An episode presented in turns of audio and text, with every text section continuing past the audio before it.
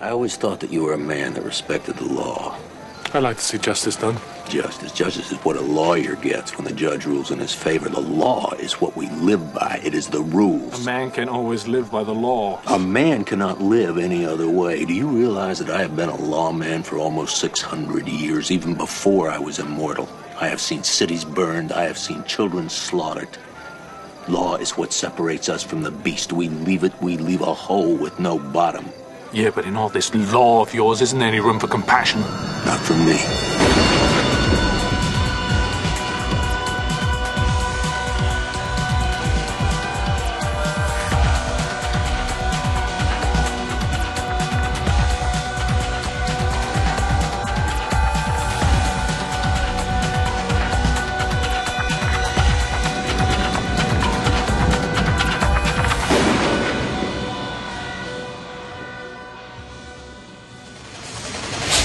Welcome to Highlander Rewatch, the podcast where each and every week we take a look at another episode of the amazing, the weird, the wonderful Highlander franchise. I'm one of your rewatchers.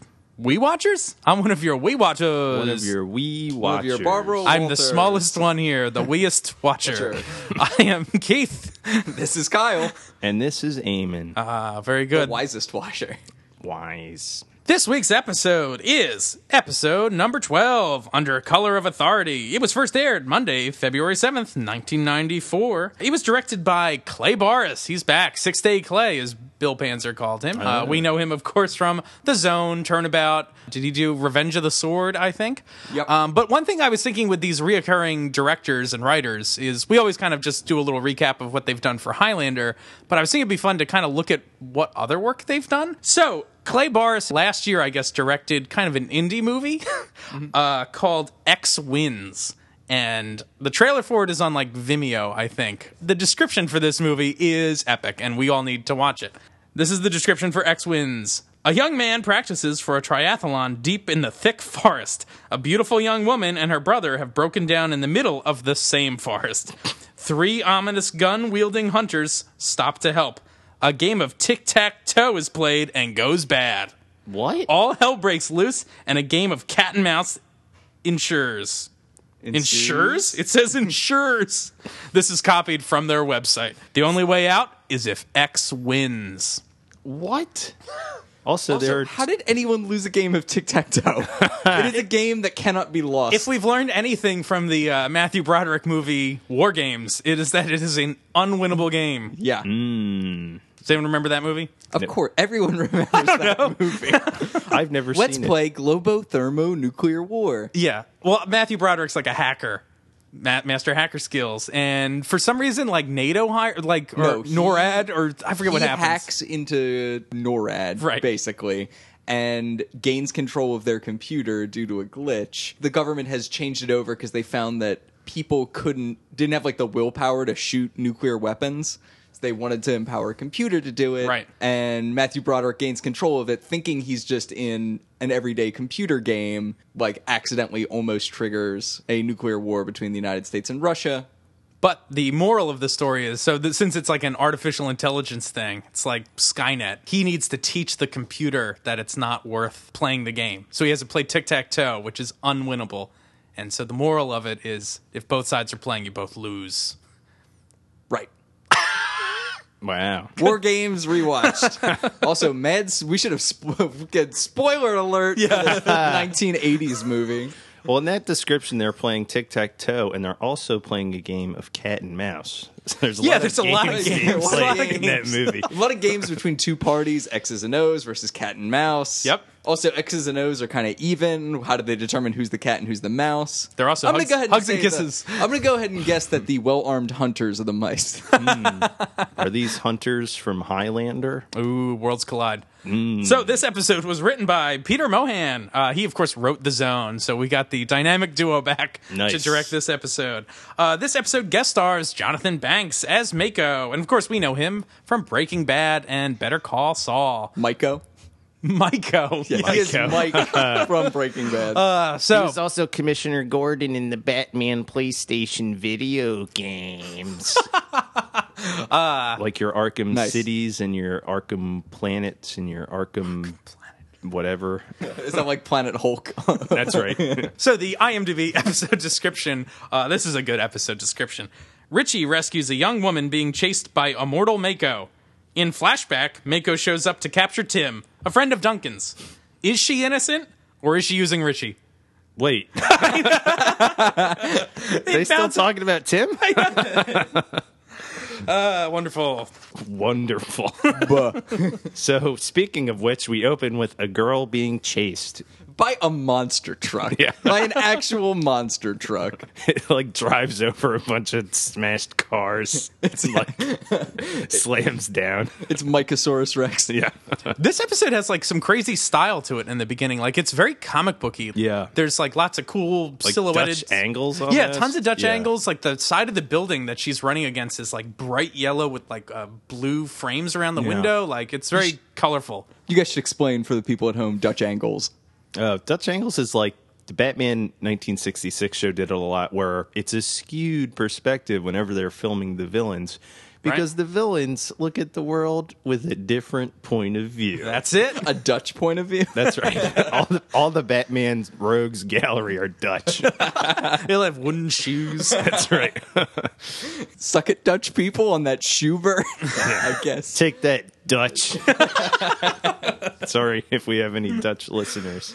Uh, so the chase is afoot. That's right. And on it's wheels. Very foggy. a lot of mood. This girl is running from somebody in a truck. Yeah. Mm-hmm. Richie comes by, I guess, and helps her on his bike. Yeah. Finally, he's back and doing something. Yeah, finally. Yeah, what has he been doing? He went to visit the newspaper guys in Epitaph for Tommy, and he stole Tommy's check. Oh, so he's, he's been living large. Yeah, and he- maybe. and he walked away from from friend. Rowdy his fight with Rowdy Roddy Piper. Yeah. So, you know, a lot of nothing is what he's been doing. Yep. Yeah. So this girl gets on the back of Richie's hog, Mm-hmm. and while they're driving away, I guess Mako, Miko, uh, he's immortal. It turns out. Do Richie gets do the we- buzz, Oh yeah, yeah, yeah, yeah. so he speeds off just in the nick of time. and Maiko like gets out of his truck and sees him Right. drive away. Does he see his license plate? We'll find out later that Mm. in a in a bit of I guess cut script dialogue, that's how he tracks down Richie later, as he Ah. has memorized the license plate. Crafty. Yep. Back in Max Loft. I- He's reading. he's just yeah hanging out, having a nice cozy night in. Uh,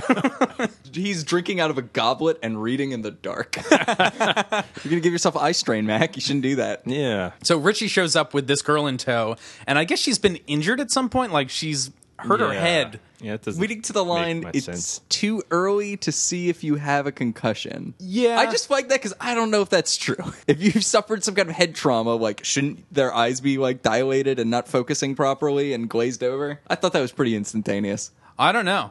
I have no idea. I got a concussion once Did you? skiing. I, Mm. I went down real hard because I've never skied before, and I thought I could I don't know handle a hill, and oh that ruined skiing for the rest of the day because I just felt like I was gonna puke. Yikes. Good story. Yeah, I feel like she would know if she Yeah. had a concussion. Or somebody would know. So Mac asks Richie what's up, and he explains this whole situation.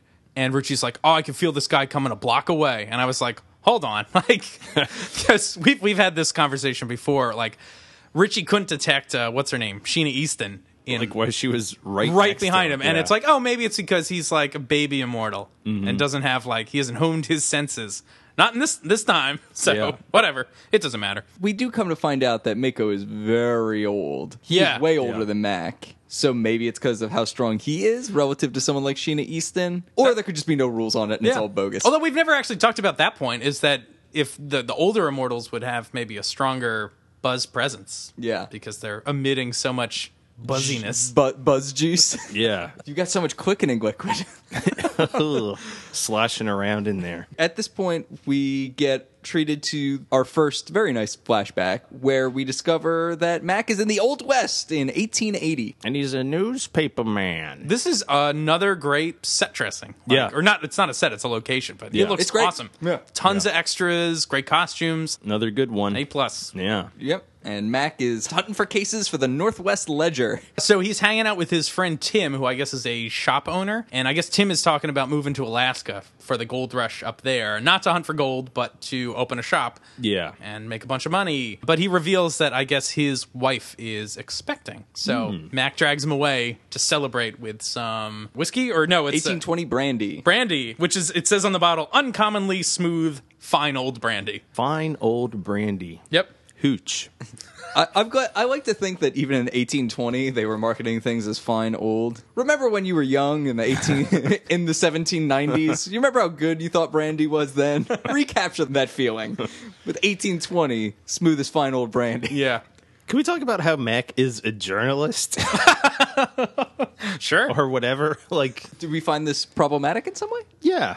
I don't find it. I mean, we've, think we've it's a had great- hints of this before, right? Because in the Pennsylvania coal mining town, in what episode was that? That was, oh, The Zone. The, those own. Uh, I think he, it was hinted at that he was a newspaper guy then, right? I thought so. or did we Oh, but- imply that he might be at that point? I don't remember. And then it was definitely implied, I think, in the New York flashback in Little Italy. For what episode was that? Revenge of Hmm. the Revenge Sword. of the Sword, which was a stupid flashback, but another a great setting. I don't get the sense that he's like a man of words. But he, but he wrote that story in Epitaph. for Tommy. Yeah, you're right. Ghost maybe wrote, that's Ghost wrote that story. maybe that's the connection. That's another one of those weird connections. He writes a story, and now he's a newspaper man. Newspaperman. I have no problem buying it that as he tries to, you know, leave fighting behind, he transitions into a profession like that. I was thinking it's a, objectively a good profession for an immortal. Sure. Because you have all this historical context and, you know, you can go out there and it's an excuse to explore the world. it also means Mac knows how to operate a printing press. But not a coffee press. Yeah. Absolutely not. yeah. So at some point during their celebration, Mac gets the buzz, uh, and it's Mako, Miko, come to town. Myco. In, so in Dun- my notes here, I was like, okay, should the joke be Myko or should I keep making Final Fantasy VII references about Mako? The Mako The fa- reactor. yeah, the face you're making right now, Keith, indicates that Myko it is. Yeah. I, I have him referred to in my notes a lot as Anton Chigurh from No Country for Old Men because he's basically that. Yeah. the music in this scene is very Ennio Morricone. Like it's No basi- idea what that is. Yep. Ennio Morricone is a composer who composed all the Sergio Leone spaghetti western movies. He recently scored The Hateful Eight with That's Quentin right. Tarantino, but he's like a legendary film composer. There's this movie Once Upon a Time in the West, which everybody should watch. Harmonica is like a central plot point, but throughout the whole movie there's this harmonica musical cue which the composer for this episode whose name i used to remember but now i don't sorry Roger everyone. Bellin. Yeah, he has to have watched that movie and borrowed that for this because it's like the same kind of thing. So, Awesome. yeah, l- look out for that. Watch that movie. Buy the soundtrack. It's very good. Uh, so Mako is in town. Miko is in town looking for Tim, it turns out. And he's kind of rallied the townspeople around and he's like, I got to find this guy and you're going to help me because I know you all know where he is. Well, like Max sees him out the window, and then Tim also sees him, and he's like, "Oh, I gotta go." Right. And Tim's a wiener. also, Yeah. yeah, kind of. he's a family man. Yeah. That's true. So, as we come to find out later, he's willing to fight. That's He true. gets into it. Mac and Mako. Mac and Mako. Mac DeMaco. it's a shark. Isn't that a shark? Yes, there is a shark. Like, it's like this stuff that you get showered in if you want to join Shinra's elite group of soldiers. Maybe it's that. That's right. it's been a while since I've Readers, seen write us in every version of Mako. it. Yeah, yeah. Just the anything. Mako Mako. countdown. Yeah. Yeah, next on Highlander, we watch our top 10 Makos. Top ten Makos. David Letterman. Mako the shark, Mako the gummy shark. Street sharks. Are there, are there Makos in Street Sharks? Ah, There's got to be. There should be. Yeah. They fight. They bite. They're street sharks. Jawsome. Mac and Mako have a conversation. we are way off base here. So Mac and Mako have a conversation about like what he's in town for, Mm-hmm. and they seem to have an understanding. It's like, oh, as long as you stay out of my way, let me do my job. Yeah. It's like, all right, I guess so. They've, obvi- it's they've tense got, though. They've got history already. Like Right. he knows Mako's whole deal well before this conversation starts. Mako's looking for Tim because he says he killed a Wells Fargo man on a train. Last time I saw you, you and Fitzkaren just learning how to read. Yeah. That's a good is- reference. And that episode hasn't happened yet, has it? There is, in fact, an episode in the future where Mac and Hugh Fitzcairn learn to read. Yeah, which I thought this is a great little thing that they've actually like preempted the episode in the Yeah. flashback. Like they've mentioned an event that is we have not yet seen, which is really cool. That is pretty cool. Mm. Hmm. So in the next scene, we uh, Duncan, I guess, is con- confronting Tim about this whole situation. It turns out that Tim, I guess, his brother was a bank robber back in the day. Yeah. and invited Tim to go along with a ride, and he didn't know what the deal was, and he he wasn't part of the robbery, but I guess he was maybe lookout he or was, he was, something. like watching the horses. Yeah. Yeah. Which spoiler alert, that means you're part of the robbery, Tim. You Right. are you are in fact part of a robbery. But I guess during this robbery, they end up shooting this guy, which was not supposed to happen or whatever. But they end up running off, and Tim is, of course, part of this gang, so he's blamed for it. Rightly. Right, exactly. It's- oh no no, I didn't shoot the guy. I just facilitated the people shooting the guy by ensuring that they couldn't be caught. Great.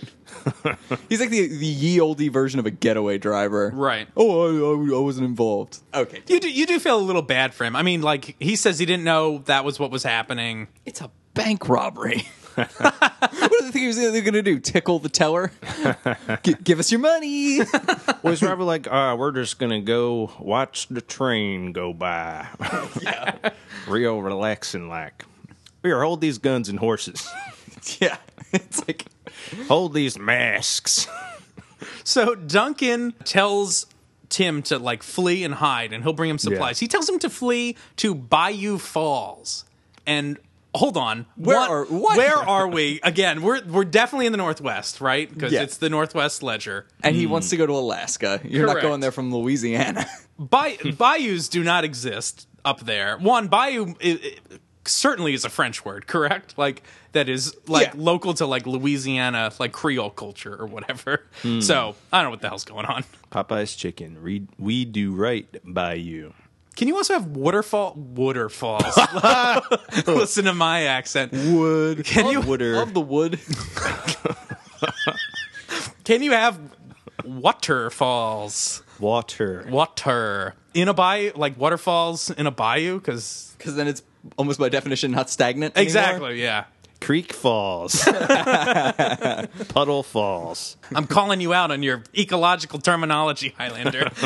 Wetlands Falls. So we get into this like this is I think this is our opening. This philosophical philosophical is that the right? I think so. yes. I thought I said it wrong for some reason. Discussion about what the law is and what justice is. These two guys have clear stances on what they think the law is. Mako thinks justice is what a lawyer gets in court and the law is like how we should live. It's like the letter of the law, and Duncan has room for compassion, I suppose. Mm-hmm. I, I think these these philosophies get a little muddied, like especially in some of the recent episodes we've seen. Of Duncan always taking the law into his own hands. Yes, Like s- always, always takes the law into his own hands until the antagonist is a lawman. right, yeah. because yeah, Duncan's always advocating like we should go to the police, we should, do, and it's like Right. suddenly not anymore. It's like, yeah, we're done with that. And For also, this- Mako, I think, makes bit. a pretty good argument here because Duncan advocates for Tim. He's like, well, I do know him, but like, he's a good guy. He's got a family coming. He really is fairly innocent in this scenario. So, like, let him be. And Mako's like, that's fine. Let the judge decide. If that's the case, okay. And I feel like that's a pretty level headed way to go about it. It's like, you're right. Like, we'll present the facts. And if he really is fairly innocent of this whole thing, okay. Like, fine. That's the Them- way it works. Them's the rules. Yeah. Yeah. This is one of the only instances we kind of always complain about this where Duncan's adversaries in these episodes are made too evil, even if sometimes they have an interesting point of view. Mako isn't really like a bad guy. They never really show him do anything evil. He, he never does anything Anything evil. And some of the things that he does in present day are like I don't know borderline. Yeah. They're not evil. Uh, Borderline, Wh- Whatever they but- are, they aren't evil. They're rough. He's- I, I, I feel comfortable saying you should not do that. But that's yeah, very and they're different. certainly not illegal in any way or like yeah they are. But What? Uh, well, we'll get to oh it yeah, later.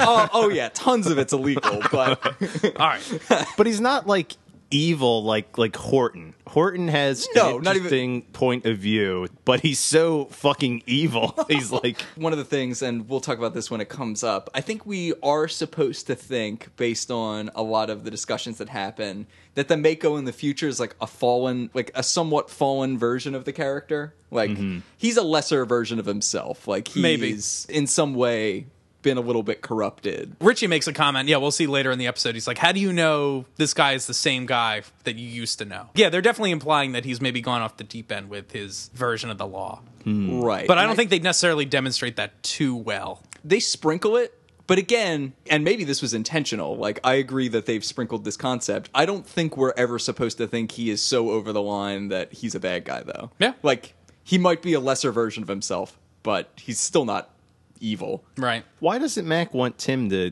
own up to his actions? that's a great question just because maybe he's right that like he doesn't deserve the same punishment as like his brother might have gotten but he's definitely morally culpable for this like and he's certainly legally culpable for it like there's no question that that is a punishable offense what he did And I'm not sure what like the judicial system in the late 1800s would be, but I would have to imagine that there is certainly room for. The death penalty? Well, no, there, I mean, there but is definitely room for well, there's that. definitely room for that. But I have a feeling that that's not what Tim would be looking at.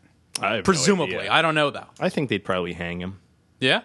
I have no idea. I'm basing this off of like old West movies that are very factually correct. realistically he is most likely an accessory to murder Mm-hmm. and would probably be convicted of that like he would probably be facing a very harsh sentence Probably. regardless but yeah.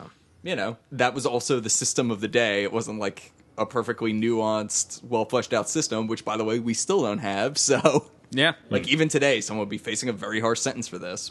So maybe it's just because Mac likes Tim and doesn't want him to. That's potentially- exactly what it is. Go away. Mac Yeah. likes Tim. Yeah. but then it's like it's like what Sully said. This is right or wrong because you say it is. I might have some problems with that. One thing I will say is, at least in that instance, Sully killed a bunch of people. Right. but, Yeah, that's the other thing. It's like Sully is a bad guy. but Mac definitely is very comfortable with his own moral judgments and less so with others.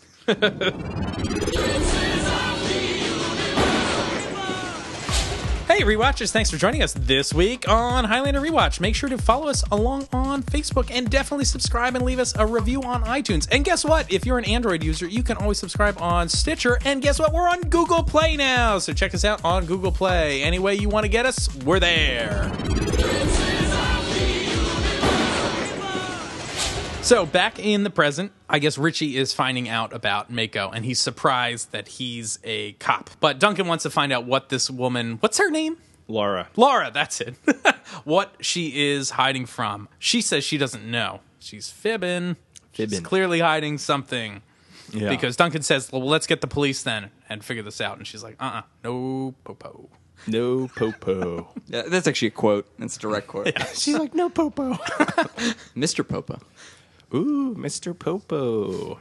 Kami's steadfast servant. Let's make the entire premise of this just to make more references that Keith does not understand. That sounds good. let's see how many. Let's see how many we can rack up. Bleh. That's easy for me 'cause I'm, I'm usually missing a lot.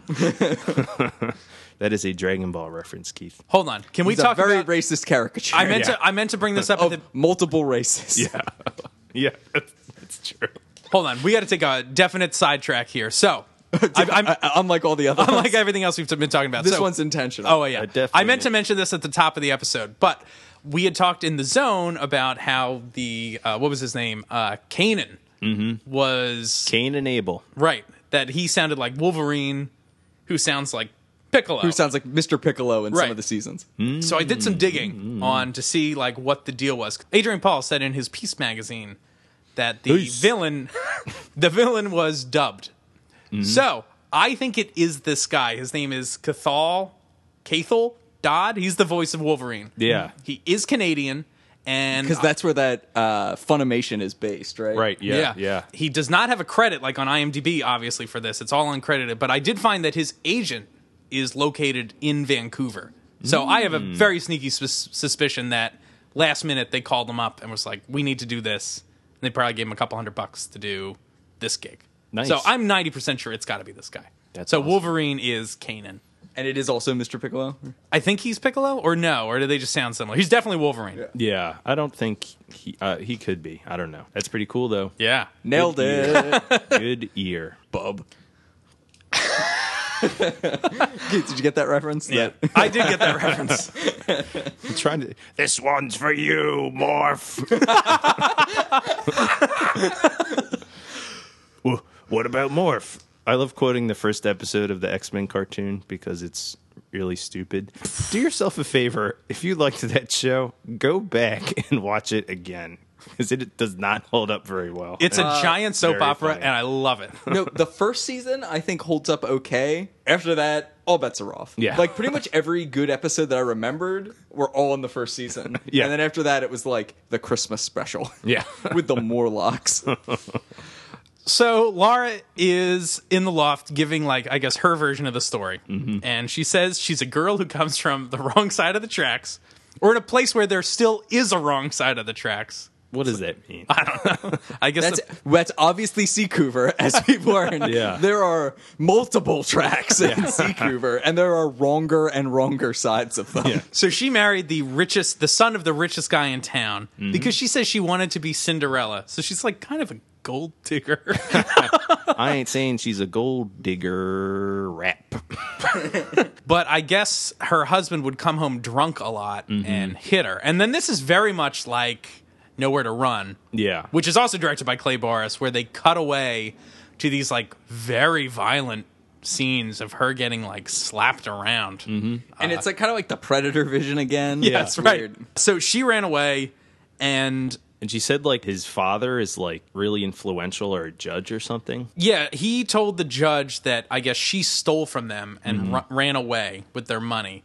And so I guess Mako has been hired to bring her back. So this is the story when she tells Mac. And Mac isn't so sure. Right. But Richie's like, oh, we'll help you out, baby. He's like, this is Richie's game. He's like, he's got her right where he wants. It's like, Richie's game is find women in danger and prey on them. Yeah, like he always likes these vulnerable women. It was like in the one with Dominic the Zone Patone where he's like latching on to women in trouble. Right. And he Like- did it in The Beast Below as Yeah. well. he's like leveraging his weird savior position to try to get some. Unsavory, Yeah. It's like not cool, Richie. unseemly. Yeah. Unrichie.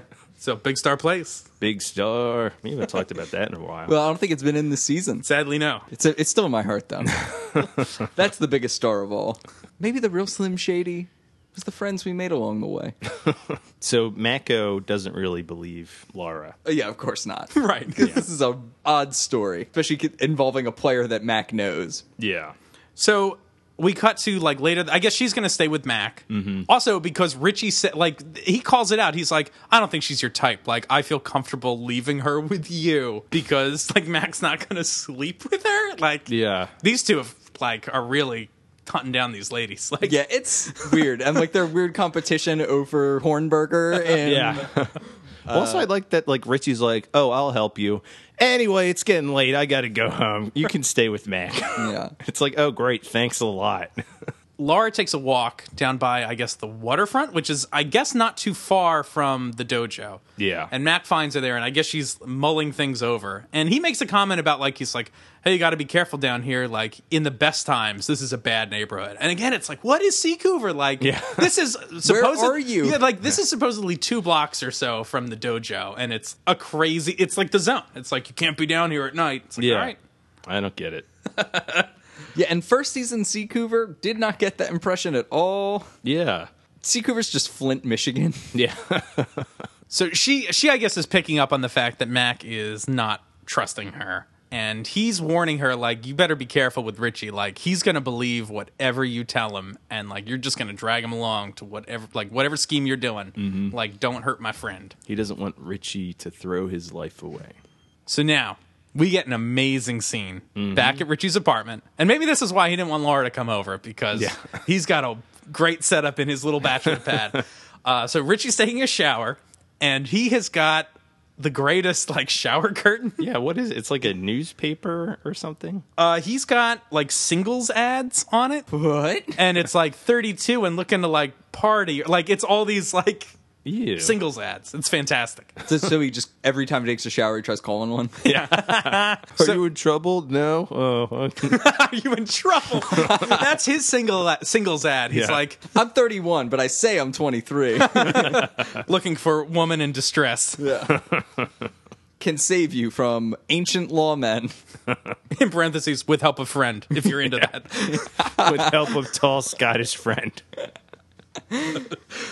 Oh boy. So Richie is taking a shower and gets the buzz. And not a block away. Yeah. like right. yeah. Yeah. Mako busts into I his. could, I could feel him coming a parlor away. Mako busts in and Punches punches, him right- Richie right in the fucking It's face. like, it's like a savage open palm strike. yeah. so this whole thing is awesome. The scene is hilarious. Yeah. And he's like got Richie by his little ramen curls. Like and Richie's just naked, and they're just Yeah. And he's Get- shaking just him get- around a lot. So Richie's probably dangling a little bit down there. I'm glad glad you're painting a full picture. Yep. That's the first thing I thought of. Yeah, a nice word painting of Richie's jank. Mako asks, "What's the deal? Yeah. where's Laura?" And Richie's like, "I don't know. I took her away and then just dropped her off at the bus station. I don't know where she went." So that's his little lie. Somewhere in the middle of this, Mako literally karate chops him. Yes. Like in the neck. Yeah. He doesn't seem like Mako has much interest in the game. No, he warns Richie. He's like, just don't get in my way. He's like, we, Yeah. you know, our kind doesn't like each other. Yeah, he, he doesn't seem, again, not to be a, he's not a bad guy. Like, I think he even understands Richie's position a little bit. You helped this girl that you didn't know anything about. I don't care. Where is she? He, doesn't is- seem like a real vengeful He guy. is physically assaulting this guy, though. After burglarizing his house. He is, in fact, a burglar. well, all right. He unlawfully entered someone's dwelling house at night with the intent to commit a felony therein. Guys, it's under the color of authority. That's right. Cops can't do that either. Mm-hmm. So after this, Mako, Mako, leaves. Mako? Yeah, Mako leaves. Then we then cut to like a park. Uh, Joe, Joe and Mac are meeting up, and I'm like, Mm-hmm. where are they? My notes just They're say, bird. Joe! They're He's back. bird watching. It's Yeah. been, I guess, what two episodes since we've seen Joe. Yeah, I don't think- Maybe. he was in the one with Sully. Was He was not in the fighter with Sully. He was not in the episode about a hunter. right. You run for your life. Run for your life. Run for your life. So what was the episode before that? Uh, I don't know. I don't know either. Run for your life. Epitaph for Tommy. He was in Epitaph for Tommy, right? Was he? No, No. I don't think so. So it's been like three episodes since we've seen Joe. The fighter. At least. Jeez. Well, he's back. Thankfully, the person who delivers the opening monologue to the show Yeah. is in the show. Good job, guys. So Max there, and he wants info on the girl, Yeah, but which it's again- all because that Mako is the one looking for him. Yeah. Like I don't know, it's weird. why Like, would Joe have information about that? I don't know. And Duncan doesn't need information about Mako. We get more exposition from Joe. He's like, he's like, oh yeah, he's like Mako. He used to be a, uh, a sheriff back in the 1860s. It's like we know. We just saw that flashback. Like Yeah. you're you're providing no information, Joe. Like Nope. And Mac's like, yeah, yeah, yeah. Anyway, about this Laura girl. It's just like, just call the cop. Well, Just I, I call guess the that, cops. I think they do justify it. I think that's why Duncan says he doesn't want the police involved because he's not sure what the deal is with the girl. Joe also says that Mako was a sheriff in England. A constable Right? Even before he was immortal. Right. Or I think uh, we find that out from Mako himself. from the horse's mouth. Yeah. He's been a lawman for 600 years. Then we cut to the dojo and Richie's visiting. And this is where Richie calls Mac on his bullshit. Yeah. Because Mac is like, don't do anything. Like, Mako is like, you're not going to beat him. And it's dangerous. And, well, he still doesn't trust Laura. Yeah. Uh, but yeah, Richie calls him out and he's like, well, you get to help people all the time. Why can't I help people? right. Because you're not helping anyone, Richie. you're just trying to get some. Like, that's the only reason he's helping her, right? Because she's pretty. Because her story is like, her story is just like so kind of facially flimsy. Yeah. Well, when they go upstairs to the loft, she's like packing up. Like it looks like she's gonna split town. And of course, Richie's got to try to step in again. He's like, "No, I want to help you." Yeah. he's really chasing that tail. I guess she explains that. Oh, like uh, what was his name? Carl or Earl? Earl. It's like Earl's daddy used to hit me, and Mac is like, "Wait a minute, Earl's dad used to hit you? I thought it was Earl that Yeah. hit you." So sh this is the first time we see, I guess, a crack in her story. and we're Hmm. not sure what's up. Which is weird because I don't know why. Like, she legitimately is not lying about her story, as we find out. Like, she does have an abusive husband. We later Yeah. find out. So I don't understand why there's a crack in her story. Probably just got nervous. It is very odd. Because yeah, there's no reason to lie. Like everything she's talking about is basically true. Yeah, doesn't make sense. Richie is not cool hearing this like stay out of it from Mac thing, and Richie's like, I'm a big boy, I Yeah. can do it. Like, let me do it. I'm a grown up Mommy, too. Wow, I'm a big boy. I have novelty shower curtains. I can do Yeah. this. hey, only a big, a truly big boy would have a novelty shower curtain. Well, he's ready to settle down for a relationship. That's why That's he's right. looking at those ads. Well, Mako saw him naked, so he would be the only one who would be able to know if Richie is indeed a big boy or not. the only one. the only one. So this line, "I'm a big boy," is used as the transitional element, which is amazing. Uh, to the past, we get back back to the 1800s, and a little kid is like, "I'm a big boy" to Mac about what? I don't. I, don't, I have no I idea. wonder what the conversation they were talking about Yeah. was. But I guess this kid reveals that Tim is going to have a gunfight with Mako. They're they're having a literally, literally having a quick draw. Yes. Like, and right outside the door. Mac is unaware of all of this, doesn't get a buzz, but it's all going down. I, I could feel the buzz two one horse towns away. Yeah. nope, to Dusty Road. It's enough to obscure that buzz. Yeah. Tim does not want to go. I guess he knows he can't run, so he decides he's going to kill Mako. So Matt comes out pleading with him, like, just go with him. Yeah. You can't kill him. This won't be over. What's Tim's plan? Like, this is the absolute worst thing he could do. It absolutely is. Yeah, but they going to go to Alaska. What's honestly the, the likelihood in 1880 of a U.S. Marshal discovering him in Alaska? Yeah, fleeing is a pretty good plan. for Very him. low, but Yeah. like I Yeah. guess he just thinks that if he sprints, this guy's just going to be able to catch him, man tracker style. Hmm. Even though Mac told, like, he's not listening to Mac's advice, which was like, go hide, I'll help. Yeah. He's like preventing Mac from actually helping. Like, they didn't even try that plan yet. Like, Yeah. Well, Matt got sidetracked. He's now got his apron on and he's doing some printing. Yeah. yeah. So he comes out to stop this gunfight in his printing apron. Yeah. This also maybe paints Tim as like maybe he is more culpable in this like robbery. He, has a gun. He draws his gun like almost out of nowhere. Yeah. Like I forget what what does Mako say to make him draw the gun? He's like, "You're gonna come with me no matter what," and he's like, "No!" And he Yeah. just draw. It's like, whoa, hold on, Yeah. like. Put the brakes on. Also, Tim does not know Mac is immortal, obviously. Right. Mac is like standing in the middle of this like this gunfight. Yeah. And Tim is just like, I'm shooting. Like Yeah. it's like, look out for your buddy who's trying to help you. The desperate man He is. He's a wiener. Yeah. with nowhere to run, run for your life. Yeah. Mac is like, Mako, why did you have to kill him? Like, it didn't have to be that Yeah, way. make yeah, not to bury the lead. Make a waste him. oh, Yeah, you're right, right. And Mako is like, I didn't kill him. The law, did. Yeah. I'm the law. I'm the law. yes, Judge Dredd rewatched. Ah. what was that? We're good at voices. There've been worse Stallone impressions, but not many. kid. Jeez. I didn't betray the law. I am the law. Judge, I adore that movie. It's Judge Dredd or so- Dread? Well, actually, Dread is quite good. Dread love is a fun Dredd. movie. Yeah. Dread's a great movie. Judge, Dredd, though. is a train wreck you can't look away from. Isn't Rob Schneider in that? Rob Schneider's in a trash can most of the movie. Uh, he's at various times crawling through pipes and Spaghetti? recyc- Yeah, Th- that's a eat recycled food. It's great for the environment and okay for you.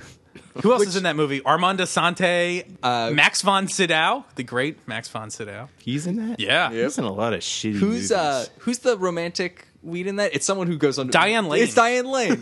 Wow. It's got a ton of people in it, and it's a terrible movie. oh yes, but it's great.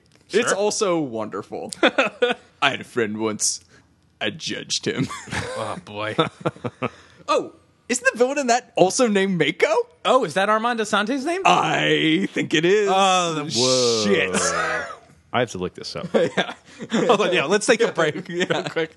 One minute. Under color of authority, I am authority. Oh, it's not Mako. It's Rico. Rico. That's it. Rico. It's Rico. Sorry, And they're brothers, right? Is that it? They're they are in fact clones. of one another. Clones. So So we come back from this flashback. I guess Richie's gone off with Laura, and Mac is coming downstairs, and Mako is there waiting in the dojo. Yeah. But they do this weird thing where like they show their hands like it's a western. Well, they get into an argument, and Yeah. Mako's like, the kid's outside. The buzz is working very differently again. Because we've talked about like feeling multiple immortals. Can they do that? Clearly, he is. He knows it's Richie. yeah. Or I guess infers it's Richie. Uh, but yeah, then they do like a quick draw with their swords, and it's amazing. But they appear out of nowhere. Yes, like absolutely out of nowhere.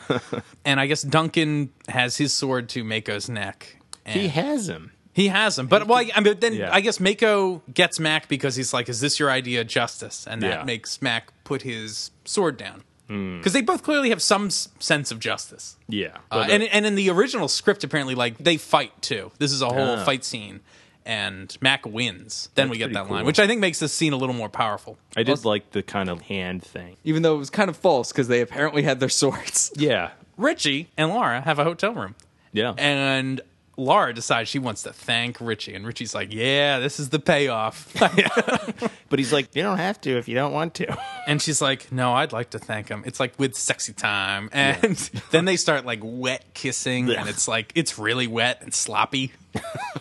Here we go again.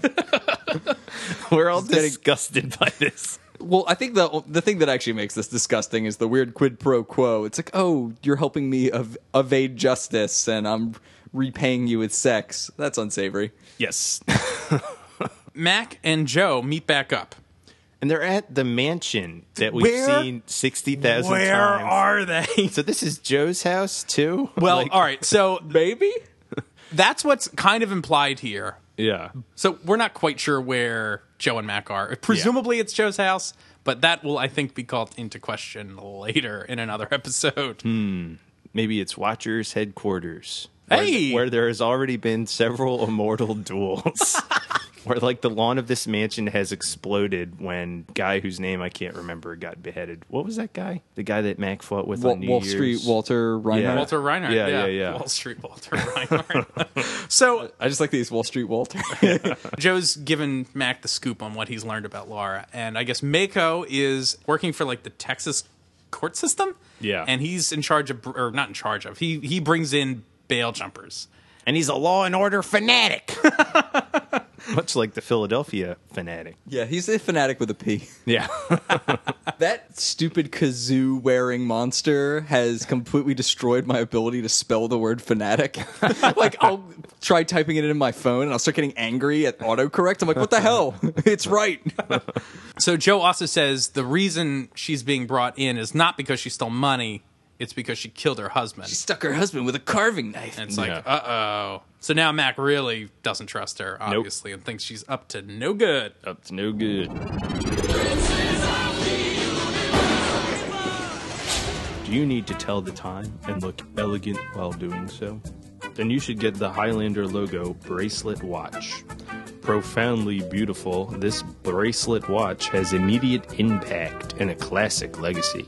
Each symbol is a powerful message to those who understand or a beguiling mystery for the unknowing. It's time to reward yourself! Or drop the appropriate hint to your own Highlander that if he wants to be immortalized, his maiden would love this gift for that special occasion.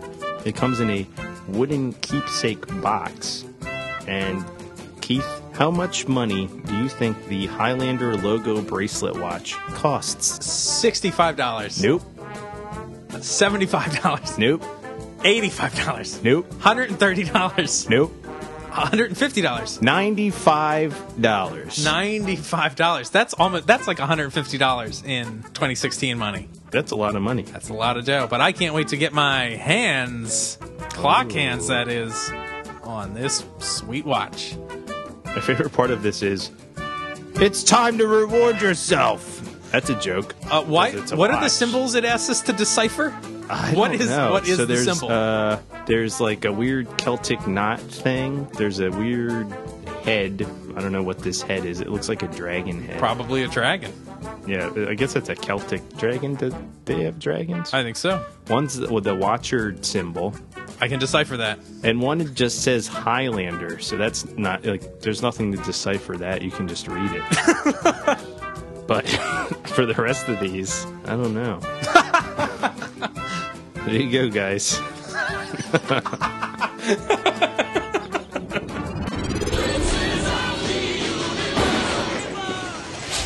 So back at the motel after Rich and Rich Rich Rich. Rich. This is my old pal. Oh, We're getting yeah, this is, yeah. Dickie uh what's his name? Dickie Ryan. Jesus, how do I not remember his name? Dickie Rusty. Ryan. Ah, boy. Um, he comes back with some burgers and fries, I guess, to you know refuel after their sexcapades. and then Anton Chigurh is right on their tail. right. I'm not quite sure how he found them. Who knows? Who knows? But they flee. They flee out the window. Yeah. He's a pro. They go to Mac for his car, and Mac lets Richie know. Which why do Jeez. they need his car? They've got his Well, bike. they probably couldn't go to the bike because oh, so they they escape on foot? that's what it seems like. They needed to go to a further hotel. yeah. Right. Or they took May- the bus. Maybe that's how he found them so Maybe easily. maybe yeah. Richie spends all that that six hundred dollars he he brought back on a very expensive cab ride. Yeah. back to the dojo. So we get back, and then all this stuff kind of comes to a head. Yeah. And we're confronted with, like, what did you do, Laura? Yeah. And we find out that she's, like, not really lying. Like, her husband was abusive and was beating the shit out of her. And again, we get more of these, like, really, like, I think this is even more violent than the first time. Like, really Yeah. Mm-hmm. violent flashback predator vision things of her just being beaten around. Yeah. And she says she, I guess, wasn't even thinking, but grabbed a kitchen knife and stabbed her husband in essentially self defense. But she says the reason she had to run is because in Earl's daddy's town, she would be killed before. Like, it's really weird. Like, Yeah. Where do they live? Like, Texas is rural, but not that. Like, what? Like, Yeah. Yeah, the whole thing's dubious. And if Yeah. there's like problems, you can get your venue changed for your trial and well, they call that out and they're like, oh, we can't get the venue changed unless we go back. well, that's accurate. Right. You're not, but gonna like, get- you're not gonna change the venue on a trial for someone who's like actively eluding justice. Right, right, right. But like, how, how? I don't know that this whole town is this corrupt that she can't go back without any protection or anything. This seems intense. Yeah. it's silly. It's well, like I think we're supposed to just figure it's untrue. I don't think we're supposed to think that she's believable. So do in we think saying that this. is? Do we not think shit that she killed her husband because of? I, do, I, Abuse? I think that we're supposed to buy that part, but this whole narrative she's constructed about she's lost a lot of credibility at this point. I don't know that we're supposed to trust this whole narrative that she can't get justice. Mac though, certainly doesn't trust it. though I guess there is like a I don't know like a thirty percent chance he's lying about the abuse part. She I mean she has just been lying the entire time. Would Mako be this dogged if he didn't think like if the, the town was corrupt? Does this like kind of shed a different light on Mako? Well, how does this work? They say he works for the state. Where does this trial go? like, if he's working for the state, like presumably this has become a state criminal case, not a county or like some regional court. Well, I mean most court systems it's run by the state. Like Okay. you're in the county of whatever, like county of Philadelphia, but it's still the Superior Court of New Jersey or the you know Court of Common Pleas of Pennsylvania. The courts are generally state entities, unless you're like in a municipal court. That's like literally just like you got a traffic ticket in your town. in that respect, I think actually Mako would protect her because he's such a letter of the law guy. Yeah. He would be like, no, no, no, like it can't be an unjust trial, like because that's not how this works. Right. Yeah, the whole thing is interesting. Also, she made bail apparently. She's a bail jumper. So Right. she's been she's already been arrested for this crime. She did, she didn't just run away, conduct it, do it and run away. She's been arrested and then like put up a bond or cash or something and was allowed to leave and then ran. Hmm. Who do you without think put up making- the bail money? The father, so he could kill her. or her or someone in her family if Maybe. they got the money? But we know that she's from the wrong side of the tracks and she's poor. Yeah. so she doesn't have the money. I don't know. You got holes, plot. I don't know. It's it is odd. Yeah, it is interesting that she's in fact jumping the bail. Also, is he working for the state or is he working for a bondsman? Because that's Oh. usually who employs bounty hunters. Well, So Joe for pe- said he worked for the state, right? Joe does say that, but that's usually not the way it works. Or does he? I can't remember the exact quote. Or does he, He, say he worked Texas courts. Texas courts? Yeah. So Ordinarily, what ends up happening is that people put up bail bonds for people.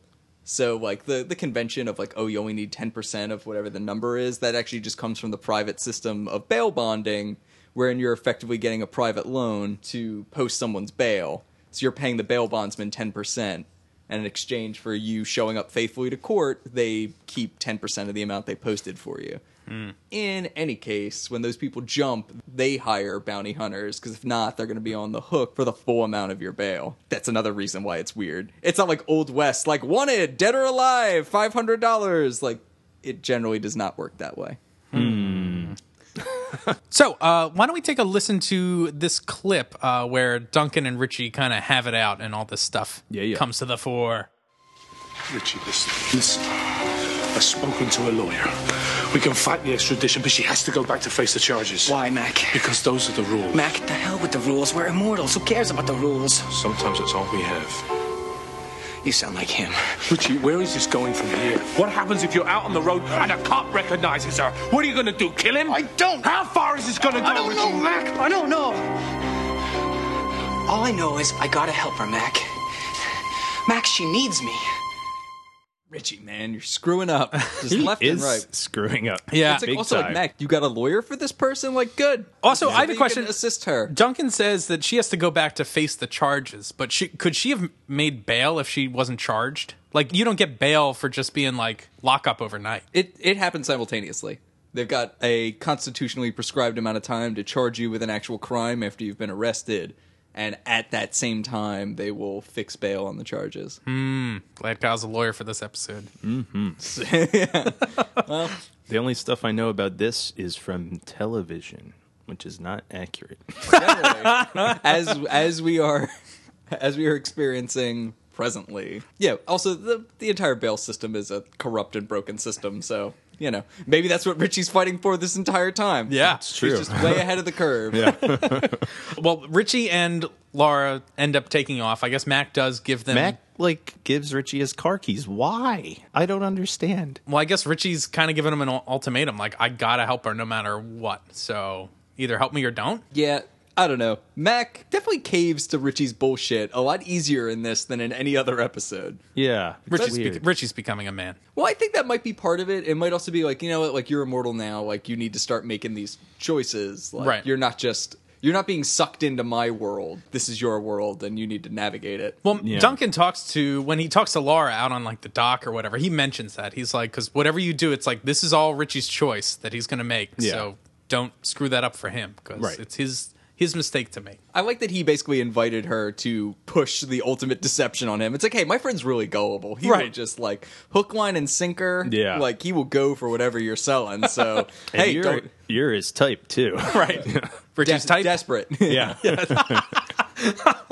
Laura and Richie take off. Mako comes in now with two goons. That Two This is like the goons, Texas goons. Like Right. they have like bolo ties. They're or having a whatever. bolo tie Yeah. competition. And Mac has his his bow staff. So this is maybe where we get the idea that Mako has gone a little further than he's gone before because Mac Yeah. is like, let's just get the police involved. Like they couldn't have gotten too far. They're probably just a few blocks away. Yeah. We can put an end to this and it doesn't have to get crazy. And, And Mako's, Mako's like, like, no "No, police. And then These he are literally mine." says, I am the law, Yeah. which is fantastic. Much like Sylvester Stallone. Ju- just like the judge.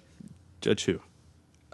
Dread? Ah. You may have heard of him. So Mac has his bow staff and karate fights. Yeah, so the two goons, I Texas guess- goons. The goons distract Mac. Yeah, Mm-hmm. So Mako's able to run after Richie and he takes these guys out pretty quickly. yeah, Yeah, he dispatches them easily. outside, I guess Richie gets in the T Bird and, And he it can't stall- start it, he yeah. can't start it or whatever.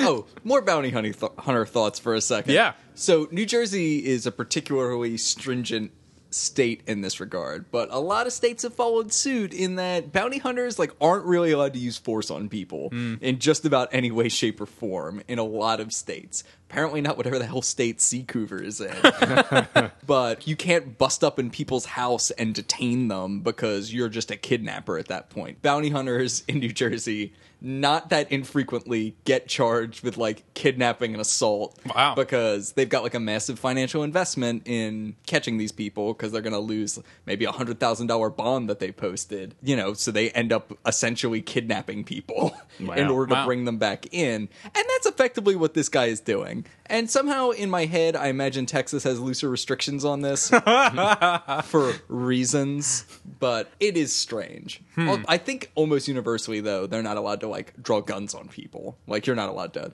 And those are older rule. I mean, like older laws back in the early '90s. We're thinking. I think it was pr- understood pretty early on that you can't like literally have a reward for someone to go use violence on another person. or have Texas karate goons. Yeah, fight. karate. I don't know what their regulations on karate goons might be, but in any case, it's all very odd. Actually, there was a big controversy around it this way.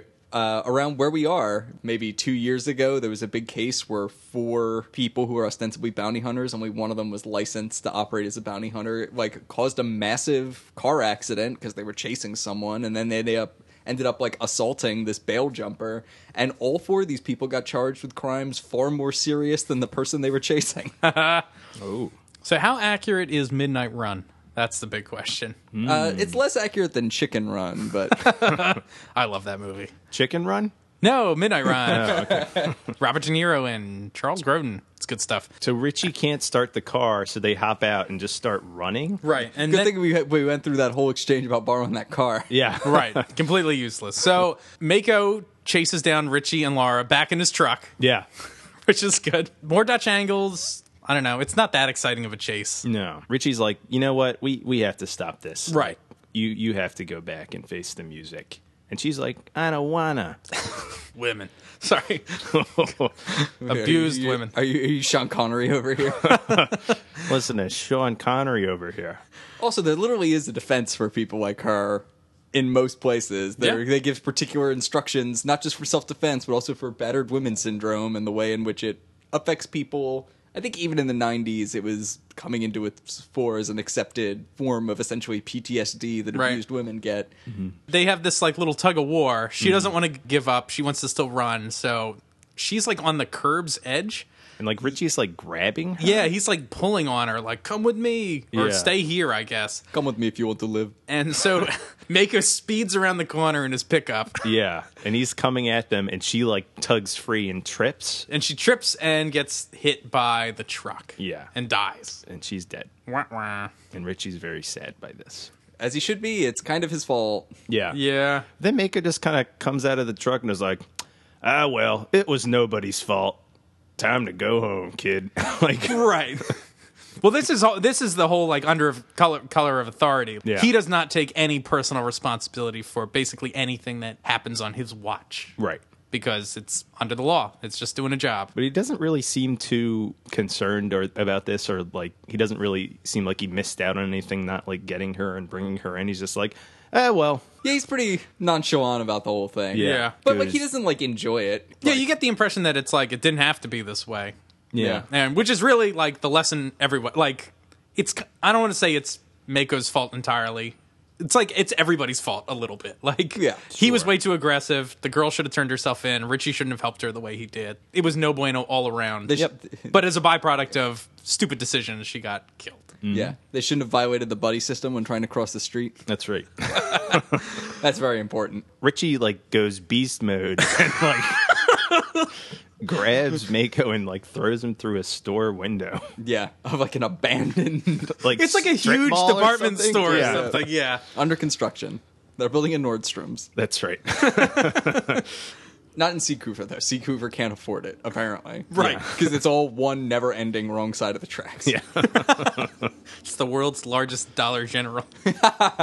So they're like fighting in this weird construction zone, which has like weird black lighting for some reason. Yeah, I, I like the way it's lit. Honestly, like this felt comic booky again. Like Yeah. it was like felt like Dick orange and Tracy. blue. Yeah, it was or like really the bright. scene in uh, Batman Forever where Robin fights those weird glow in the dark Glow in the dark skeleton bad people. guys. So Yeah. it's going people as Yeah. he's pretending to be Batman. Batman. Yeah. and then Batman shows up and drives his Batmobile up a wall. Is that the same That's in the scene? beginning of the movie. Yeah. oh well, Uh, Get it straight. sorry That's right, guys. Keith. Joel Schumacher Schumacher is well, not rolling in his grave, but he's rolling. Joel Schumacher. That's that's what pinatas are made out Yeah, of, right? that's right. Shoe mache. I'd like to make a pinata that movie and then ritualistically destroy it. so a, a large part of this fight, like it's it's fairly well choreographed. I like it moves around this good. this warehouse, but I would say a good thirty percent of this fight is dedicated to kicking styrofoam around. yeah, or plastic. Yeah. Yeah, there's a bunch of just kicking like construction debris. And there's, like, weird- light construction debris. Plastic sheets all over the I'm place. ready for one Yeah. of them to kick one. Oh, that was full of nails. it's a hard hat only zone. But we should say that Mac has also like followed everyone and is kind of following Richie and Mako as Yeah. they are doing this fight. So this kind of echoes the Tim Tim V Mako Dawn of literal Dawn of Justice uh, that we had earlier, where Mac tries Yeah. to intercede and he's like, it doesn't have to be that way, uh, but it's repeating itself. So he's like, all right, fine. Like if this is this is your choice, Richie. So we're back to this like Richie has to make his own decision thing. Yeah. Richie's growing up. Also my, note, Richie's growing up. He's a big boy. yeah.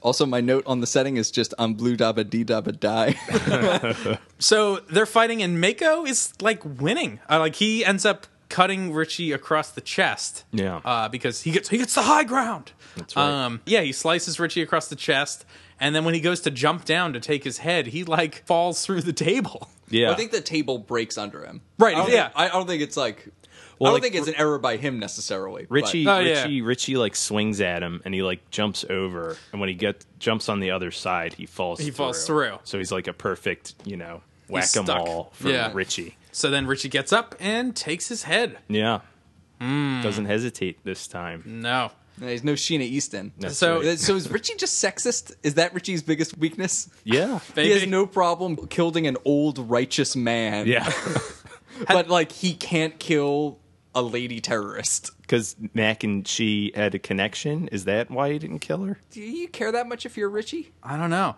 And I was does just going to Richie ask. even know? Does We- he does Richie know that they were bed partners? I guess he Doc doesn't. partners? bed partners, doc partners. Oh, that sounds like something else. Yeah. Ooh, I'm Uh, docking? interested in hearing about doc No, partners. we are not explaining docking on this podcast. Those so inclined can look it up.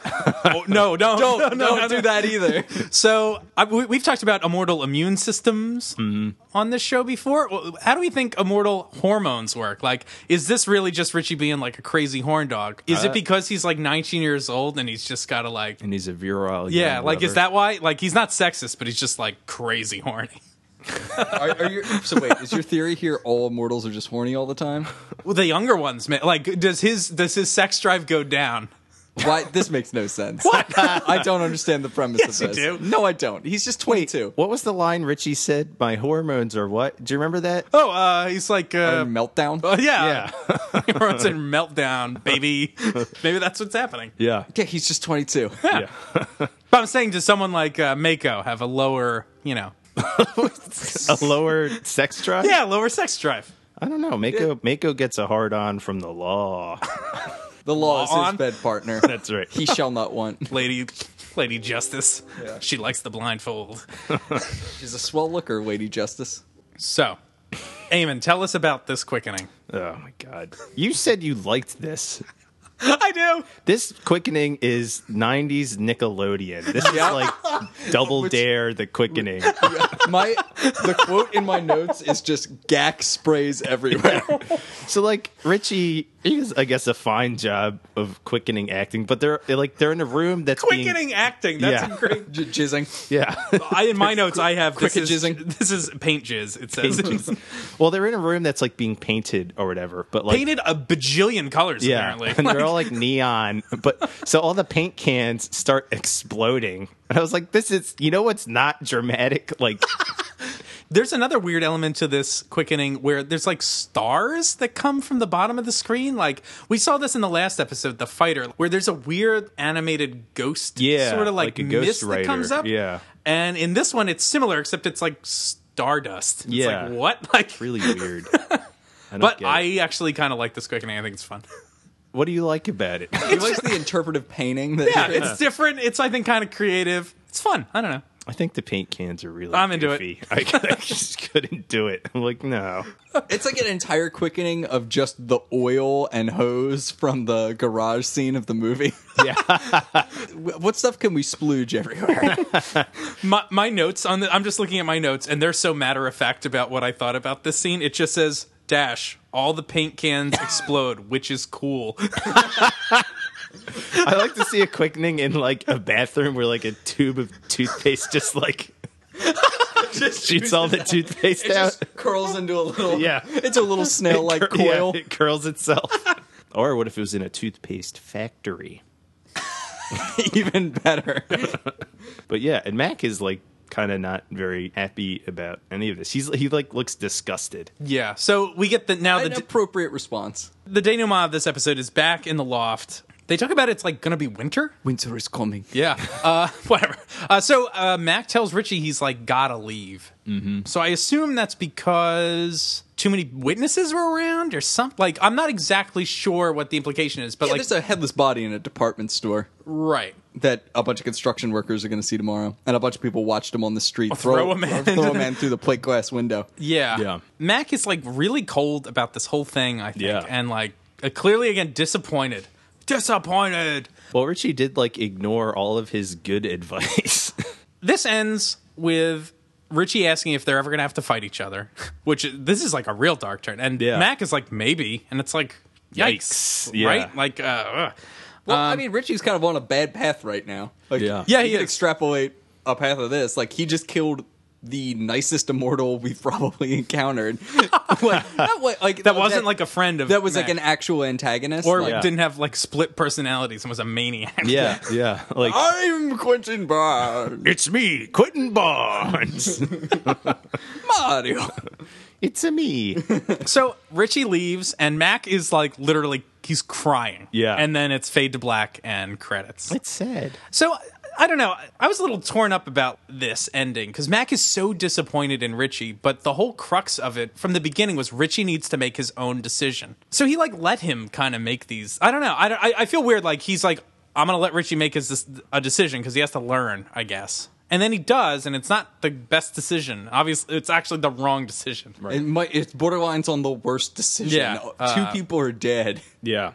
But then Mac's response to this is like, "Go away." Like, Well, also it's the same- and it's yeah. like, whoa. This as is- as his like mentor figure, it's like.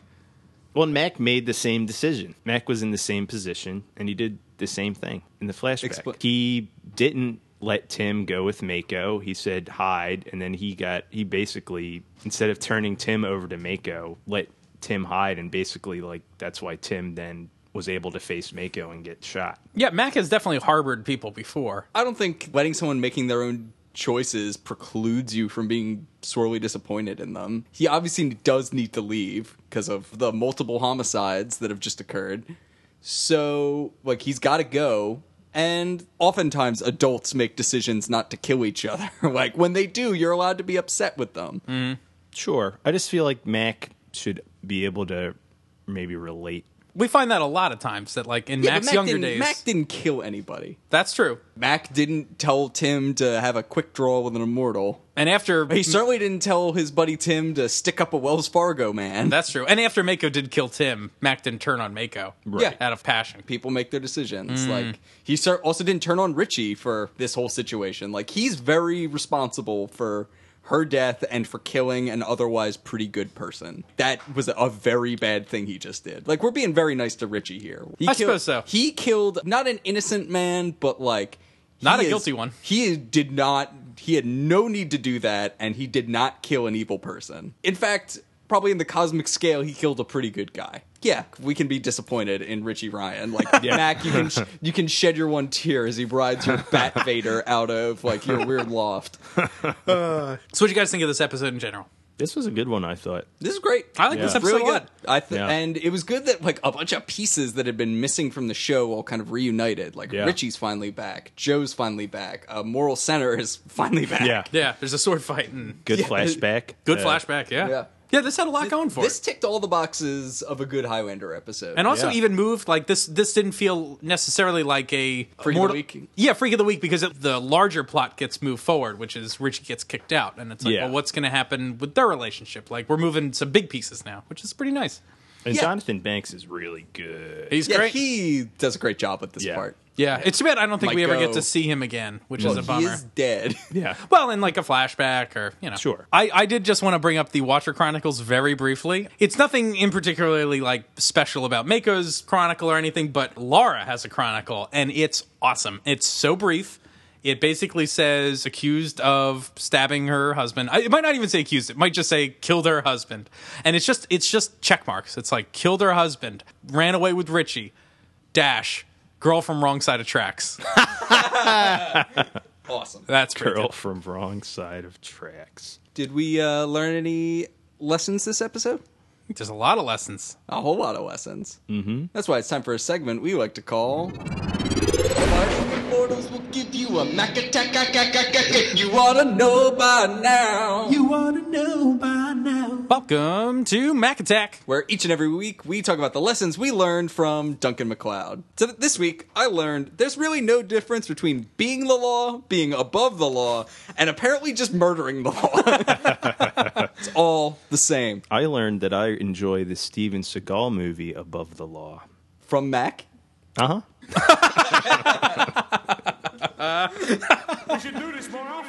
Mac is not the only one who teaches us some lessons.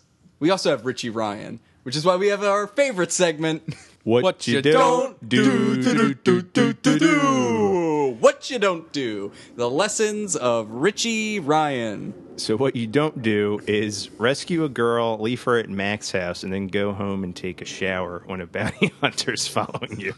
When Boba Fett is on your trail. That's right. What you don't do is you don't you don't trade sex for committing felonies. Yeah. that is not a good trade for you, Richie. It's not a good trade. Don't knowingly harbor a felon. No.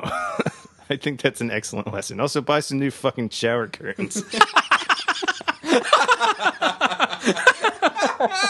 Lonely Heart 36. what you don't do. Get karate chopped by Maiko in your own shower. Micah. Well, thanks everybody for joining us for this week's episode. But before we go, we wanted to talk about our very first Highlander rewatch contest. Now, we mentioned this back when we did our seven part episode on the movies uh, from 1986. And if you haven't heard those already, make sure to go back on SoundCloud, iTunes, Stitcher. We're now on Google Play and check out those back episodes cataloging the movie. So, Eamon, why don't you tell us about what this contest is going to be? So there's a lot of talk, a lot of buzz about rebooting Highlander. So how would you reboot Highlander? We want to hear from you. That's right. So what we're asking you to do is to actually write us a pitch. Think of it as like pitching a movie studio. So write us a one-page treatment, 500 words, telling us what you would do to the Highlander franchise. And so we want this to actually read like a short little narrative. So if we're your st- the studio executives at uh, Lionsgate Films, let us know what your version of Highlander looks like. And what we're going to do is we're going to participate as well. We're going to do a brainstorming session that we'll record, and then we'll write our own reboot treatment and share it with everybody. and there will actually be some fabulous prizes for our favorite submissions, including some custom artwork from our old pal Eamon. Isn't that right? That's right. I will draw you a picture. and that's worth a thousand words, which right. is basically two entries in our contest. So if you give us one entry in our contest, we will just give you back two. no, that's not true. You'll get very cool custom artwork. Absolutely, and what we might have even some. Yeah, we'll, we'll, we'll see exactly what the prizes are going to be as we get closer to the due date. And so these uh, entries uh, you can send to Highlander Rewatched at gmail.com. Again, it's Highlander Rewatched at gmail.com. We're going to be judging these at the end of our second season, which is going to be in a couple months, but it gives you plenty of time to think about it and you know put your thoughts together. And we're really excited to read what everyone's thinking out there, and I'm excited to talk about what our ideas would be as well. yeah, yeah. Yeah, this is going to be a lot of fun. So, Keith, just to add some more flesh to this contest, is this a pitch for a new movie or a new television series? This is a pitch for a new movie. Great. So, Highlander fans, get on your thinking caps, get ready to pitch us your ideas. We can't wait to read them. Thank you, everybody, for listening to this week's episode of Highlander Rewatch. Join us for the next series episode we cover, which is going to be Bless the Child. I've been one of your rewatchers. I'm Keith. This is Kyle. This is Eamon. Bye. Bye bye.